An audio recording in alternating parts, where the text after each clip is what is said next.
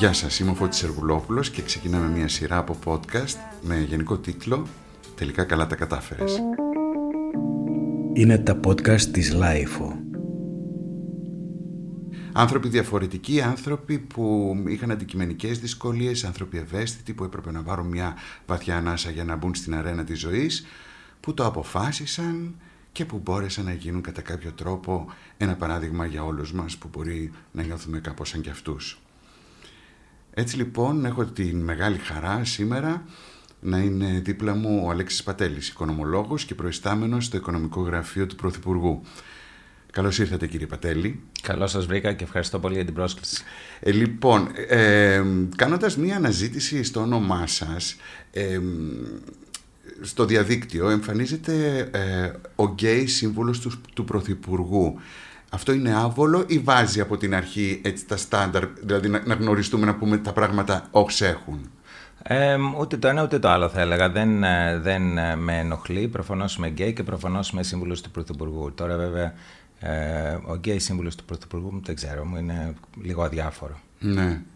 Αυτό, αυτός ο, ο προσδιορισμός ε, θέλατε να, είναι, να υπάρχει, θέλατε να κάνετε και ένα statement πάνω σε αυτό το πράγμα; Ε, κοιτάξτε, κάθε ε, ομοφιλόφιλος ξέρει ότι κάποια στιγμή στη ζωή του θα πρέπει ε, να πει στους άλλους ε, ότι είναι ομοφιλόφιλος ε, και αυτό είναι ένα χαρακτηριστικό και που τον ορίζει και που δεν τον ορίζει. πιστεύω πολύ ότι οι άνθρωποι σε θέσεις ευθύνης έχουν μια υποχρέωση, ας το πούμε, να βοηθήσουν και αυτούς που ίσως είναι σε πιο μειονεκτική θέση και αλλά και φυσικά αυτός είναι ο εαυτός μου. Δεν ήταν κάτι το οποίο θα το έκρυβα ποτέ. Δεν είναι, για, μένα δεν ήταν ποτέ δίλημα το αν θα έπρεπε να πω ότι είμαι ομοφυλόφιλο ή όχι, για τον απλό λόγο ότι είμαι. Φαίνεστε πάρα πολύ άνετος πάνω σε αυτό. Ναι. Δηλαδή, αυτό έχει ξεκινήσει από παλιά, δηλαδή ήσασταν τόσο άνετος με την οικογένειά σας ή το, το γεγονός ότι ζήσατε στο εξωτερικό αυτό σας έκανε πολύ με, πιο άνετο; Όχι, κάθε, όπως ξέρετε κάθε άνθρωπος περνάει μια, ε, ε, ένα στάδιο ε, που γνωρίζει σιγά σιγά τον εαυτό του και γίνεται πιο άνετος με τον εαυτό του. Μερικοί το περνάνε αυτό νωρίς, άλλοι αργότερα, μερικοί αργά, άλλοι γρήγορα. Ε, καμιά φορά πρέπει να είσαι σε ένα διαφορετικό περιβάλλον να, από το συνηθισμένο για να κάνεις μια καλύτερη ενδοσκόπηση και να καταλάβεις ποιος είσαι. Αλλά για μένα ε, κάποια στιγμή στη ζωή μου ε, αποδέχτηκα και αγκάλιασα το τίμα μου φιλόφιλος και μετά από αυτό ε, όλα, όλα έρχονται πιο, πιο εύκολα. Ναι. Δηλαδή το πρώτο ναι. στάδιο πρέπει να είναι η αποδοχή από τον ίδιο σου τον εαυτό που είναι και το πιο δύσκολο. Ξέρετε τι μου κάνει έτσι πολύ μεγάλη εντύπωση το γεγονός ότι δεν είστε καλλιτέχνη ώστε αυτό το πράγμα να, να είναι εύκολο να περάσει σε ένα περιβάλλον καλλιτεχνικό. Ε, είσαστε οικονομολόγος, περάσετε από μεγάλα γραφεία και αυτή τη στιγμή είσαστε στο γραφείο του Πρωθυπουργού. Ε, είναι κάτι το οποίο είναι αρκετά τολμηρό, δεν το έχουμε συνηθίσει. Δηλαδή είσαστε ο πρώτος ο οποίος βρίσκεται πολύ κοντά ε, στο πολιτικό γίγνεσθε της, ε, της Ελλάδας και δηλώνει κάτι τέτοιο; Ε, μέλη των, των ΛΟΑΤΚΙ προφανώς θα υπάρχουν παντού σε όλα τα επαγγέλματα και δεν ισχύει ε, το κλισέ ότι είναι περισσότεροι καλλιτέχνες ή κάτι τέτοιο. Ε, από εκεί και πέρα ο καθένας προσδιορίζει την ε, δικιά του ζωή. Για μένα αυτό ήταν κάτι που έπρεπε να κάνω και που θα, που θα έκανα έτσι και αλλιώς. Το ίδιο εξάλλου είχα κάνει και όταν δούλευα και σε τράπεζες στο εξωτερικό. Mm-hmm. Ήμουν ανοιχτά μου και εκεί και δεν υπήρξε ποτέ κανένα θέμα. Ναι. Ο Πρωθυπουργός, τον, τον Πρωθυπουργό μάλλον τον ξέρετε από παλιά, γνωριζόσασταν, είχατε μια. Όχι, Όχι έτσι. Ε, βέβαια, στάθηκα και εγώ στην ώρα να τον ψηφίσω, όπως πολλοί άλλοι, αλλά δεν τον γνώριζα καθόλου προσωπικά. Ε, και γνωριστήκαμε το 2017, ναι. όταν με, μου έστειλε ένα email, είχε διαβάσει κάποια ανάλυση μου οικονομική και μου λέει έλα από κοντά να τα πούμε. Ε, εγώ θυμάμαι τότε ότι ε, δεν, δεν το περίμενα προφανώς και τον γνώρισα ε, και, και έτσι ξεκίνησε η σχέση μας. Είναι, είναι προφανές ότι δεν φοβήθηκε να σας έχει κοντά του. Μήπως όμως ε, κάποια στιγμή σας είπε ότι ξέρετε κάτι κύριε Πατέλη θα, να μην είμαστε τόσο ανοιχτοί διότι εδώ είναι πολιτικοί άνθρωποι οι οποίοι μπορεί να μην ανεχτούν κάτι τέτοιο. Δεν υπήρξε κάτι τέτοιο, έτσι. Όχι, το αντίθετο. Ε, ο Πρωθυπουργός είναι ένας άνθρωπος που πιστεύει ε, ότι πρέπει να έχει ε, γύρω του ε, ειδικούς και ανθρώπους από διαφορετικά περιβάλλοντα. Είναι πάρα πολύ πολυσυλλεκτικός και πάρα πολύ ανοιχτός, πραγματικά φιλελεύθερος άνθρωπος και πιστεύει ε, ότι ε, τελικά ε, πρέπει να παράγουμε τη δουλειά και εμένα με, πιστεύω ότι με αξιολόγησε με βάση την εργασία μου.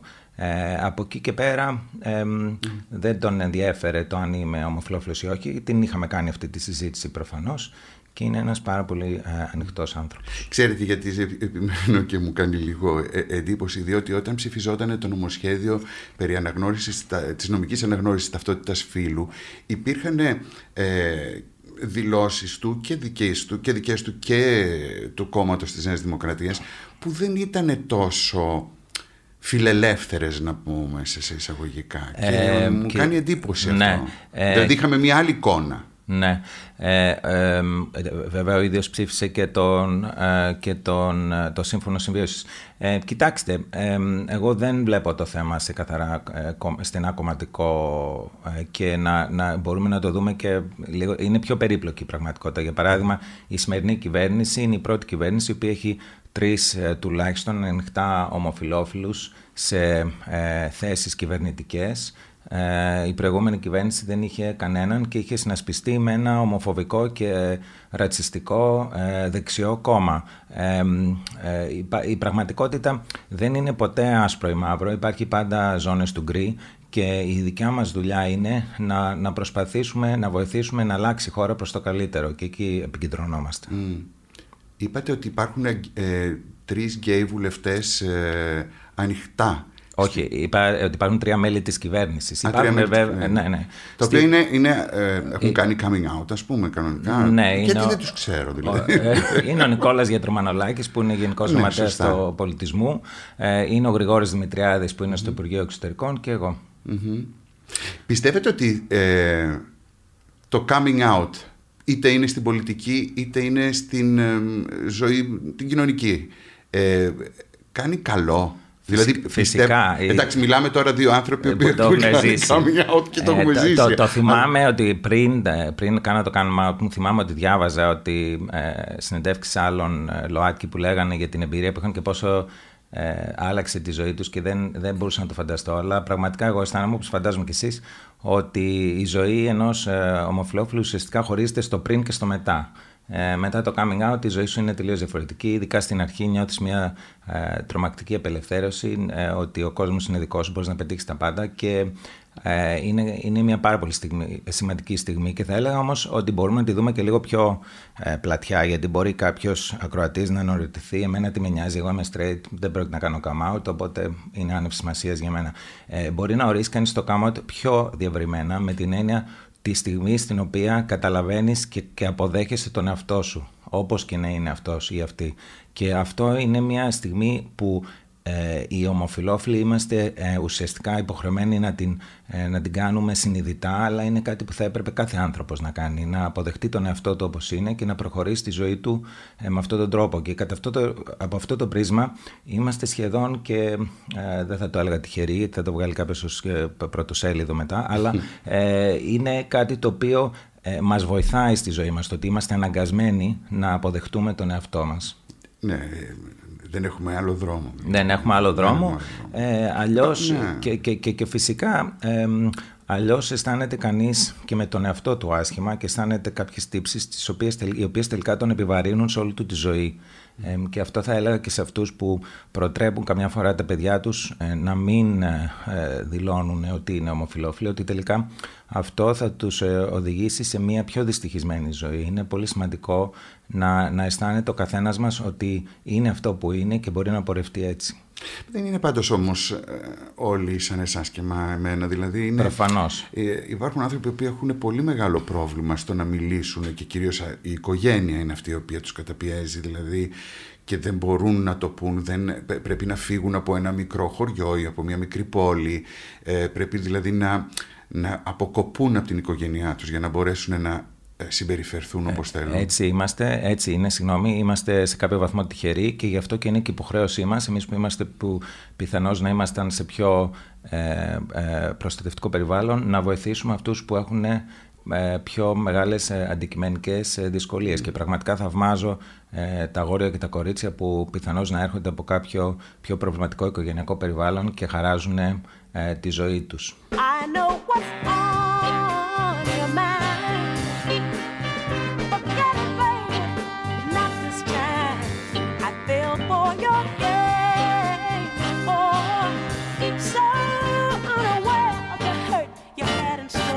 ακούγοντάς σα, κάποιος παίρνει πολύ μεγάλο θάρρος. Ε, και φαντάζομαι ότι ε, και οι ΛΟΑΤΚΙ οργανώσεις, όταν μετά την ε, συνέντευξη που δώσατε, τη μοναδική συνέντευξη που δώσατε, ε, θα σας αγκάλιασαν, θα σας προσκάλεσαν, θα ήρθαν να σας, ας πούμε, να, να, σας, να έρθουν σε μια επαφή με εσάς. Κοιτάξτε, είχα προετοιμαστεί για πολλά.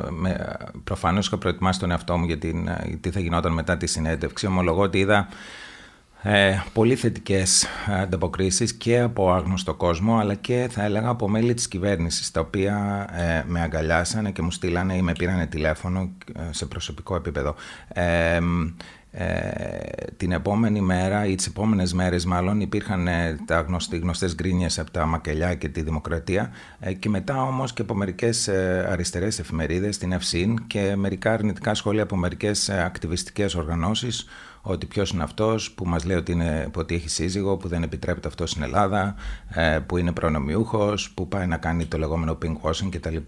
Ε, εγώ αυτό που θα έλεγα είναι ότι πρέπει ε, όλοι μας να, ε, μάλλον αν ο σκοπός μας είναι η αποδοχή της διαφορετικότητας ε, πρέπει να ε, αποδεχόμαστε τους πάντες. αυτο θα πει ότι ακόμα και για τις ακτιβιστικές οργανώσεις πρέπει να αποδέχονται ανθρώπους οι οποίοι πιθανώς να μην, είναι, να μην έχουν τις ίδιες καταβολές με εκείνους ή εκείνες. Ναι μου φαίνεται πολύ too good to be true όλο αυτό. δηλαδή, μου κάνει εντύπωση που λέτε ότι μέλη της κυβέρνησης σας πήραν και σε συνεχάριν και ε, μου κάνει εντύπωση που ε, δεν είχα αυτή την, την εικόνα για μέλη της κυβέρνησης. Δηλαδή, ε, υπάρχουν μέλη της κυβέρνησης, υπάρχει αρκετά συντηρητικά. Ε, προφανώς θα υπάρχουν και είναι ένα κόμμα το οποίο πήρε 40% ε, στις εκλογές και προφανώς θα εκπροσωπεί ε, το 40% της ελληνικής κοινωνίας ε, και, και προφανώς και είναι μια κυβέρνηση πολυσυλλεκτική που θα έχει και διαφορετικές απόψεις. Πάντως θα έλεγα ότι γενικότερα στα θέματα αυτά των ΛΟΑΤΚΙ και των δικαιωμάτων γενικότερα όταν είναι κανείς πολύ ξεκάθαρος από την αρχή είναι πιο δύσκολο για τον άλλον να ε, εναντιωθεί ε, εναντίον του γιατί δεν βρίσκει ε, πατημα ε, και θα, θα, θα, έλεγα, θα πάλι παίρνω την ερώτησή σας και την ε, απαντάω λίγο διαφορετικά. Θα έλεγα ότι όταν κρυβόμαστε από το ποιος είμαστε και, και τι θέλουμε ε, πολλές φορές δίνουμε το δικαίωμα στον άλλον να αισθάνεται για μας μία λύπηση ή ένα ήκτο ή εν πάση περιπτώσει ότι αφού κρύβεται αυτός πάει να πει ότι όντως είναι κάτι για το οποίο ντρέπεται και ουσιαστικά ε, λειτουργεί boomerang. Και ε, πιστεύω ότι όταν είναι κανείς ξεκάθαρος από την αρχή, ε, αυτό βγαίνει προς τα έξω. Βέβαια υπάρχει και ένα πιο φιλοσοφικό ερώτημα, το οποίο είναι, ξεπερνάει τα κομματικά και το οποίο είναι ποια είναι η ιδεολογία εκείνη η οποία ε, υποστηρίζει τα δικαιώματα του ανθρώπου και φυσικά μαζί με αυτά και τους ΛΟΑΤΚΙ. Και εδώ υπάρχουν διάφορες ε, και προφανώς δεν υπάρχει το σωστό ή το λάθος, αλλά θα σας πω ότι για μένα ε, μέσα στις αρχές ε, του καπιταλισμού, ο οποίος βασίζεται στο ότι όλοι μας πρέπει να γεννιόμαστε και να έχουμε τις ίδιες ευκαιρίες και από εκεί και πέρα να αμείβεται και να ο καλύτερος ή και να υπάρχει μια ας πούμε αξιοκρατία, αυτός είναι ο θεωρητικός καπιταλισμός. Μέσα σε αυτό το πλαίσιο δεν πρέπει να υπάρχουν διακρίσεις. Οι διακρίσεις ε, οδηγούν σε ε, μάλλον είναι αντίθετες με τη βάση του καπιταλισμού η οποία βασίζεται πάλι όπως σας είπα στις ε, ίσες ευκαιρίες σε θεωρητικό επίπεδο. Δηλαδή ας πούμε ε, ένας ε, ψηφοφόρος που μπορεί να ε, λέει το, τους φοβούνται τους ψηφοφόρους. ψηφοφόροι είναι αυτοί που θα τους φέρουν πάλι στην κυβέρνηση. Δηλαδή ε, πολλές φορές σκεφτόμαστε «Α, μην το πούμε αυτό γιατί μπορεί να μην μας ψηφίσουν». Αν δούνε ότι είμαστε πάρα πολλοί, ότι βγαίνουν βουλευτές ε, γκέι, τότε δεν θα είναι σωστό. Όμως εσείς ε, πιστεύετε ότι η διαφορετικότητα ε, μπορεί να φέρει πέρα από το κοινωνικό καλό και κάτι παραπάνω; Οπωσδήποτε και χαίρομαι που με ρωτάτε γιατί είναι κάτι που πιστεύω ακράδαντα. Πολλοί ρωτάνε Μα γιατί ένας ε, οικονομικός σύμβουλος του Πρωθυπουργού ασχολείται με αυτά τα ζητήματα τα οποία είναι καθαρά ας πούμε κοινωνικά ε, ή θέματα ε, άλλων ειδικοτήτων. Φυσικά και υπάρχει η κοινωνική διάσταση στα δικαιώματα, υπάρχει όμως και η οικονομική. Και θα σας την θέσω... Δηλαδή είναι, μπορεί να έχει ναι. μια κυβέρνηση οικονομικό όφελος εάν έχει τεράστιο και έχω καταλήξει, σε, ο ίδιο, ο, ως Αλέξης Πατέλης, έχω καταλήξει ότι είναι ένα από τα πολύ θεμελιώδη προβλήματα της Ελλάδας η έλλειψη διαφορετικότητας. Και θα σας εξηγήσω τι εννοώ. Υπάρχουν δύο τουλάχιστον διαστάσεις. Η μία είναι ε, ότι όταν αποκλείουμε ομάδες του πληθυσμού ε, με βάση χαρακτηριστικά που δεν είναι αντικειμενικά, όπως είναι ο σεξουαλικός τους προσδιορισμός, αλλά όπως είναι και άλλα χαρακτηριστικά, το φύλλο τους, ε, ας πούμε το, η ηλικία τους, άλλα χαρακτηριστικά. Το ύψος καμιά το φορά. Το ύψος τους καμιά φορά. Ε, αυτόματα ε, οδηγούμαστε σε ένα ε, χειρότερο αποτέλεσμα. Όταν δείτε, για παράδειγμα, πολυεθνικές πλέον στην εποχή μας, όπως ε, πολλές αμερικάνικες πολυεθνικές, έχουν προγράμματα ε, κατά των διακρίσεων ε, στις πολιτικές τους, διότι έχουν ε, καταλήξει, έχουν ε, συνειδητοποιήσει ότι αν δεν καταφέρουν να προσελκύσουν τον καλύτερο και την καλύτερη για την κάθε θέση, δεν θα έχουν το μέγιστο αποτέλεσμα. Υπάρχει ωστόσο και ένα δεύτερο πιο σύνθετο επιχείρημα, το οποίο είναι αυτό της διαφορετικότητας στη λήψη των αποφασεων Όταν δηλαδή πάρουμε 10 ανθρώπους οι οποίοι είναι οι ίδιοι, ε, και τους βάλουμε σε ένα δωμάτιο και τους πούμε να πάρουν μια απόφαση, προφανώς θα συμφωνήσουν όλοι μεταξύ τους, θα πούνε τι έξυπνοι που είναι όλοι, τι ωραίοι που είναι και θα πάρουν αυτή την απόφαση. Αν βάλεις σε ένα δωμάτιο 10 ανθρώπους διαφορετικούς, με διαφορετικές καταβολές, διαφορετικά χαρακτηριστικά, η σύνθεση ε, αυτών των ανθρώπων θα είναι διαφορετική και η απόφαση που θα πάρθει θα είναι πιθανώς Και αυτός είναι ένας δεύτερος πιο σύνθετος λόγος υπέρ της διαφορετικότητας ε, στις επιχειρήσεις και στην αγορά αλλά και σε όλες τις αποφάσεις που παίρνουμε.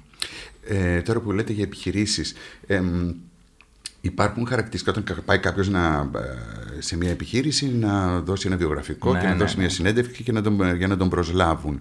Ε, υπάρχουν χαρακτηριστικά τα οποία ε, de facto είναι αρνητικά. Ναι, ναι, χαίρομαι πάρα πολύ που με ρωτάτε αυτό. Ε, στην Ελλάδα, για παράδειγμα, πολλοί συνηθίζουν να στείλουν τη φωτογραφία τους σε ένα βιογραφικό. Αυτό σε πολλές χώρες του εξωτερικού απαγορεύεται. Αν στείλεις δηλαδή φωτογραφία του προσώπου σου, κυριολεκτικά θα, σου, θα σε απορρίψουν. Για τον απλό λόγο ότι δεν έχει σημασία η εμφάνισή σου στο, στη δουλειά σου. Υπάρχουν πάρα πολλές μελέτες που έχουν δείξει, ε, που έχουν κάνει ε, έρευνες όπου για παράδειγμα ε, μελετάνε το ίδιο βιογραφικό όπου αλλάζουν μόνο το όνομα. Μπορεί να λέγεται κάποιος Νίκος και να λέγεται αλλιώς ξέρω εγώ Τζούλια Άντριους. Ρεβάχ, Άντριους. ναι. και με το ίδιο βιογραφικό από κάτω και οι μελέτες έχουν δείξει ότι ο Νίκος Παπαδόπουλος έχει μεγαλύτερη πιθανότητα να τον προσλάβει η εταιρεία. Επειδή είναι άνδρας. Και επειδή είναι το όνομα του αυτό. Αντίστοιχα ε, θυμάμαι μας είχαν πει ε, όταν, όταν δούλευα στο εξωτερικό ότι, που μας κάνανε training ότι δεν πρέπει να σημειώνουμε ε, όταν διαβάζουμε ένα βιογραφικό και έχουμε μια συνέντευξη δεν πρέπει να σημειώνουμε στην άκρη ότι α, η υψηλή ξανθιά. Για να, γιατί είναι ένα, το, το, ως άνθρωποι το κάνουμε υπό υποσυνείδητα. Σημειώνουμε τα εξωτερικά χαρακτηριστικά του άλλου για να θυμόμαστε ποιος είναι. Αλλά αυτό ουσιαστικά είναι και αυτό μια, μια μορφή διάκρισης γιατί τον σκεφτόμαστε τον άλλον με τα εξωτερικά του ε, χαρακτηριστικά. Ναι. Ο ψηλός έχει πιο μεγάλες πιθανότητες. Ο ψηλός έχει πιο μεγάλες. Είπατε πριν γι' αυτό. Περισσότερες είναι, ναι. Ε, όταν η κυρία ε, Σακελαροπούλου προτάθηκε για να γίνει πρόεδρος της Δημοκρατίας, ε, ένα από τα σχόλια τα οποία, ε, τα οποία είχε πει πολλοί κόσμος τότε είναι ε, μα, μα είναι κοντή. Ε, και ήταν ένα από τα... από τα ε, όταν μιλάμε λοιπόν για διαφορετικότητα, ε, μιλάμε για όλα τα χαρακτηριστικά. Ακόμα και το ύψος υποσυνείδητας σε επηρεάζει. Έχεις μεγαλύτερη πιθανότητα επιτυχίας αν είσαι ψηλό από ότι αν είσαι κοντός. Ναι, ναι, ναι. Αυτό, αυτό λέγεται το λεγόμενο, είναι το λεγόμενο unconscious bias. Αυτό λέγεται το υποσυνείδητο bias που όλοι μας το έχουμε και εγώ δηλαδή. Δεν, δεν, υπάρχουν πάλι πολλές μελέτες που σε κάνουν να συνειδητοποιήσει ότι υποσυνείδητα ε, κρίνει τον άλλον με βάση χαρακτηριστικά τα οποία δεν έχουν σχέση με την απόδοσή του στην εργασία ή στη ζωή. Και αν πούμε ότι ε, αν ισχυριστούν ορισμένοι ότι η ομοφιλοφιλία μπορεί είναι επιλογή και δεν είναι ότι γεννήθηκες έτσι, ε, ένας κοντός άνθρωπος γεννήθηκε έτσι, δεν μπορεί να κάνει κάτι άλλο. Ε, ναι, πολλά χαρακτηριστικά υπάρχουν που δεν. ή ξέρω εγώ το αν έχεις μαλλιά ή όχι, αν είσαι καραφλός για παράδειγμα. Mm-hmm. πολλά τέτοια χαρακτηριστικά. Θέλω να πω ότι η έννοια της διαφορετικότητας ε, περικλεί πολλά πράγματα και γι' αυτό και εγώ πιστεύω ακράδαντα ότι ε, για να προωθήσουμε τα δικαιώματα των ΛΟΑΤΚΙ πρέπει να προωθήσουμε και τα δικαιώματα άλλων κοινωνικών ομάδων και, και αντίστροφα. Το ένα φέρνει το άλλο.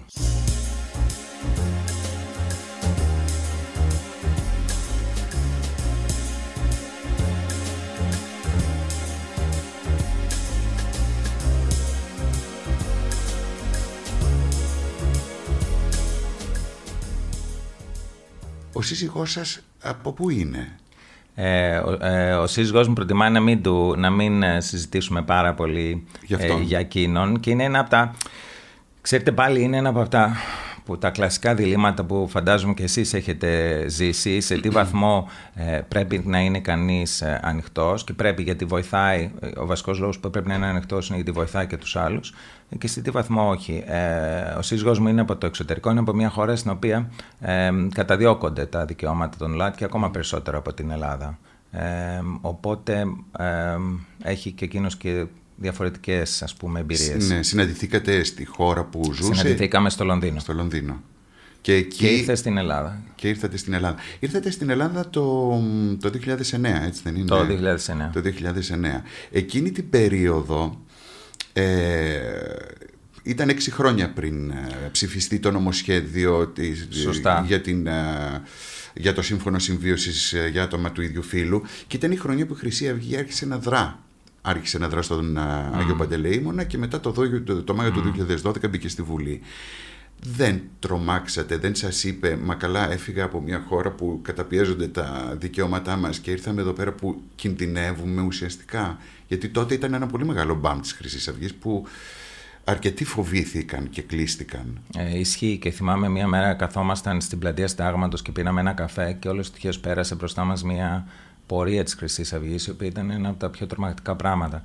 Ε, εν τέλει όμως, θα σας πω ο ίδιος, ε, τέλος πάντων, το 2015 κατέβηκε στην πλατεία Συντάγματος, τότε με τις διαδηλώσεις, ε, με την σημαία της χώρας του και διαδήλωσε ε, υπέρ της παραμονής μας στο ευρώ, γιατί ήξερε από τη δικιά του εμπειρία ότι αυτό θα ήταν εν τέλει ε, η μόνη δικλίδα ασφαλείας που έχουμε μέσω μακροπρόθεσμα για να ε, στηριχθούν κάποια δικαιώματα και κάποια ευρωπαϊκά ιδεώδη.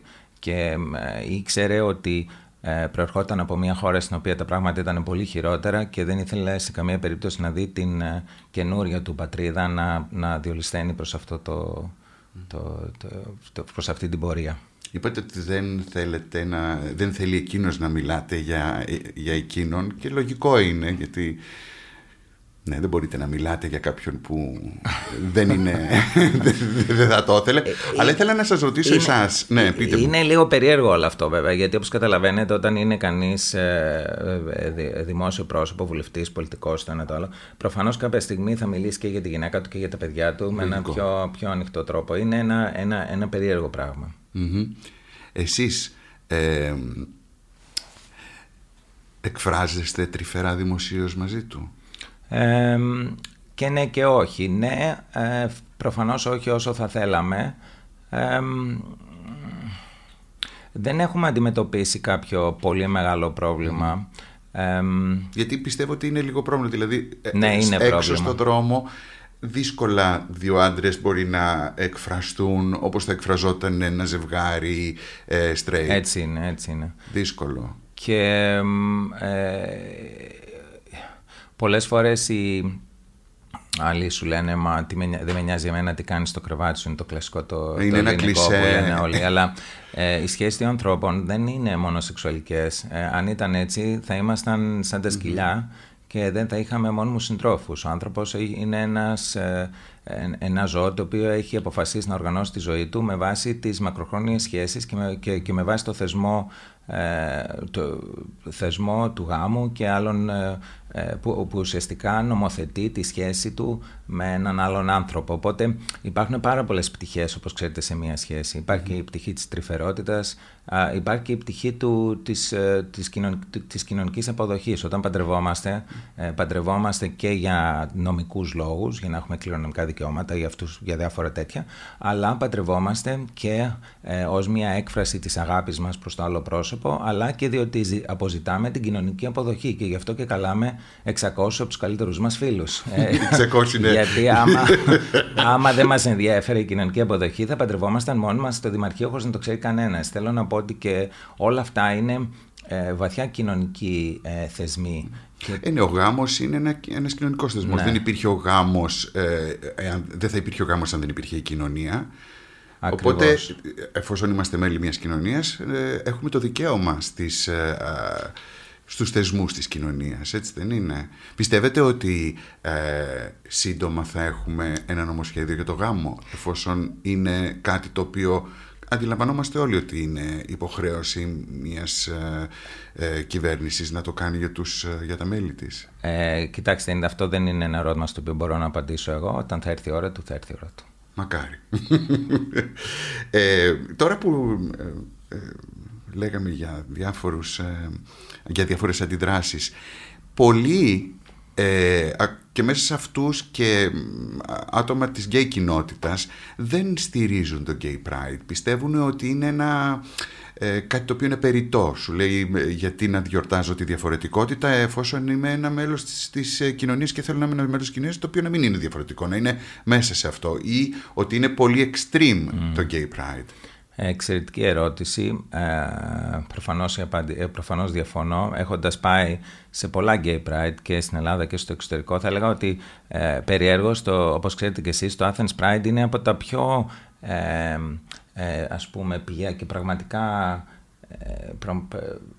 από το πιο καλά Pride παγκοσμίως. Άλλες πόλεις έχουν κάπως γίνει λίγο πιο εμπορικά και λίγο πιο σαν ένα τεράστιο πάρτι.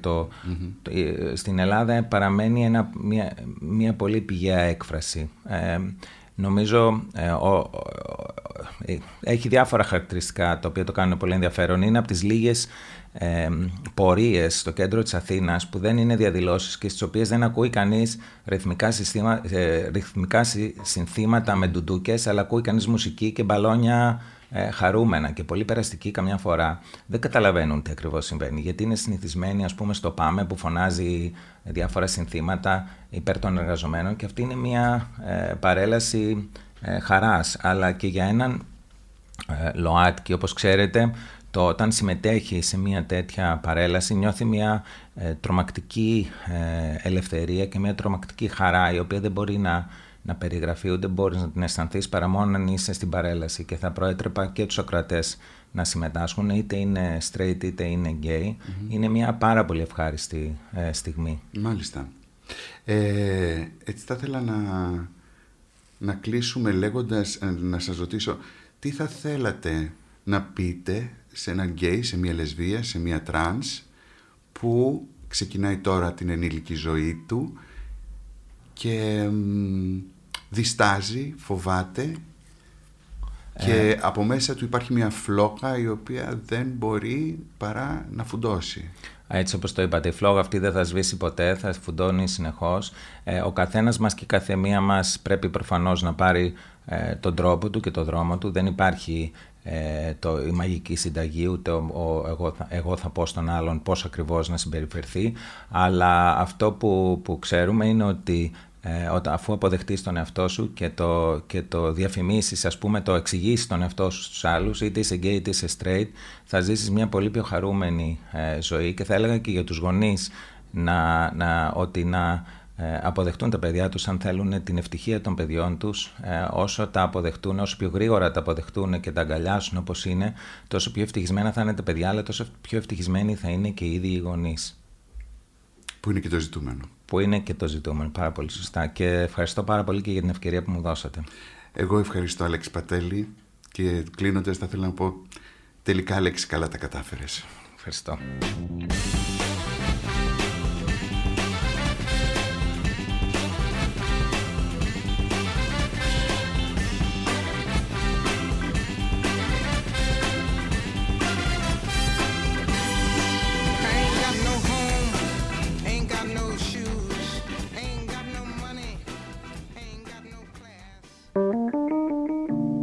Είναι τα podcast της Λάιφο.